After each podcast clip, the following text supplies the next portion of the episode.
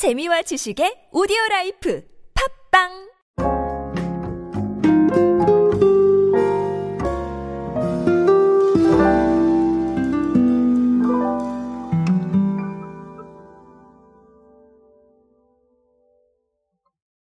굿즈에 대한 이야기는 저희가 참 많이 다뤄왔습니다. 그만큼 대중들에게 많은 영향을 미치고 있고 또 기업들이 관심을 보이고 있기도 합니다. 왜냐하면 트렌드에 맞기 때문이에요. 지금 대중들이 원하는 트렌드에 이 굿즈라는 단어가 상당히 좋은 해답을 제시를 하고 있는데요. 아주 최근의 사례는 아니지만 스타벅스 레디백부터 시작된 이 굿즈에 대한 관심이 계속해서 이어지고 있습니다. 그래서 제가 중간에 하이트 진로 사례도 자주 말씀을 드렸었는데 오늘 이야기도 아마 비슷한 어, 상황이 아닐까 싶습니다. 오늘의 사례를 보면서 어, 굿즈 마케팅이 의미하는 바 간략하게 알아보도록 하겠습니다. 안녕하세요. 인싸의 시대에 그들은 무엇에 지갑을 여는가의 저자 노준영입니다. 여러분과 함께 소비 트렌드 그리고 대중문화 트렌드를 미디어 트렌드의 관점에서 쉽고 빠르고 정확하게 정리해 드리고 있습니다. 강연 및 마케팅 컨설팅 문의는 언제든 하단에 있는 이메일로 부탁드립니다. 홈플러스가요, 여러분, 창립 24주년을 맞아서 상당히 재미난 것들을 하고 있는데, 이 재미난 것들의 중심에 굿즈가 존재를 합니다. 프로모션에서 굿즈를 주기 때문인데요. 여러 가지 행사가 있는데, 제가 몇 가지만 말씀을 드릴게요. 일단은, 파스테르 쾌변 요구르트 사과를 사면, 쾌변 기원 문구가 적힌 쾌변 수건을 줍니다. 화장실에 두시면 아마 근심을 해결하실 수 있지 않을까라는 생각이 듭니다. 어쨌든 그렇고요. 할인 카카오 핫도그 기획팩은 뭐 카카오 핫도그니까 당연히 카카오 프렌즈 캐릭터 디자인된 상품을 제공을 합니다. 그리고 뭐 말랑카우 인형 기획도 있고요. 말랑카우는 알고 계시죠? 그리고 허쉬 머그컵이 함께 포장된 롯데 허쉬 컬렉션 머그컵 기획 이런 것도 있습니다. 그리고 레트로 우유병을 주는 서울 우유 기획 상품도 있고요.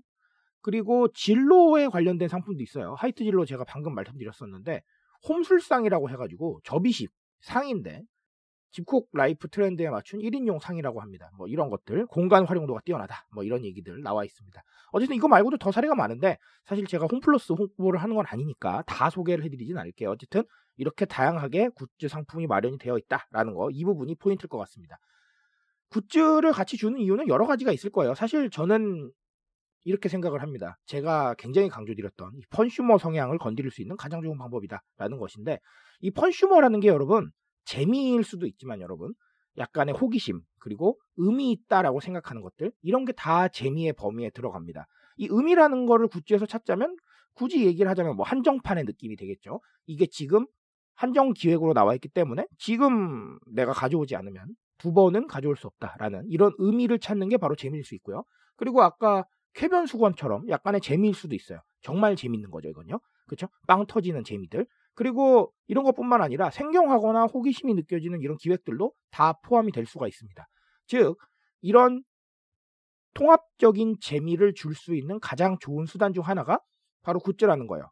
왜 그러냐면 여러분, 이렇게 생각을 해보세요. 만약에 특정 상품을 판매를 하면서 뭐1 플러스 1 뭐 이런 걸 한다고 생각을 해봅시다.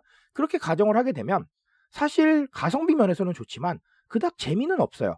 왜냐하면 새로울 건 없잖아요. 똑같은 상품 하나 더 주는 거니까 그렇죠? 뭐 2 플러스 1 기획 이런 것도 마찬가지예요. 가성비에는 어울리지만 재미에는 어울리지 않는다. 즉 컨슈머 성향을 건드리긴 조금 어렵다라는 것이죠. 하지만 차라리 1 플러스 1이 아니라 그 비용을 이렇게 굿즈로 상세를 하게 되면 가성비 면에서는 조금 아쉬울 수 있지만 컨슈머적인 성향을 건드리긴 상당히 좋다라는 거예요. 이 컨슈머적인 성향을 건드리는 건 제가 2021년 주목할 만한 키워드에서도 말씀을 드렸지만 지금 소비 성향이 어떻게 보면 가성비도 중요하지만 내가 소비로 느끼고픈 편익이 다양화되고 있기 때문에 각자 다 다를 수 있어요. 그러니까 이런 상황을 생각을 해봤을 때 무조건 더 주는 기획이 소비자의 마음을 자극하진 않는다라는 거예요. 그래서 재미있고 의미있고 이런 부분들을 찾아주면 해당 가치에 공감할 수 있는 대중들이 충분히 기분이 좋을 수가 있는데 지금은 이런 좀 무형의 가치들을 좀 더 중시하는 경향이 있기 때문에 어떻게 보면 하나 더 주는 것보다 굿즈가 더 의미 있을 수도 있다는 거예요. 이 부분을 주목을 하셔야 될 것 같고요.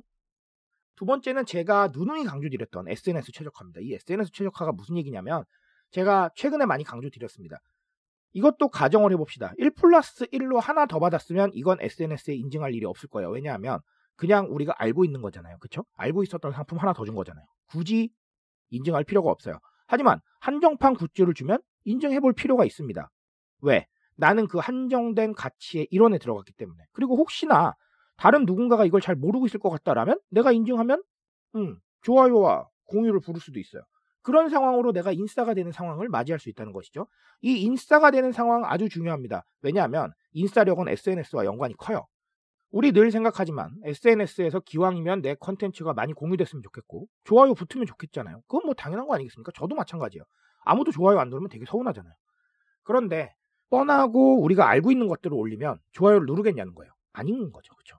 SNS에서 우리가 조금이라도 좀 더 돋보이려면 이런 상황들 좀 한정적이고 그리고 좀 재미있고 이런 것들을 올려야 되는데 결국은 이런 인증이 생산자나 기업한테는 바이럴 수단이 된다는 거예요. 우리가 돈 들이지 않고도 그렇죠? 대중들이 바이럴을 해주는 거잖아요. 그런 상황을 만들기 위해서 이런 컨슈머적인 재미를 공략을 하거나 아니면 굿즈라던가 이런 상황이 좋다는 거죠.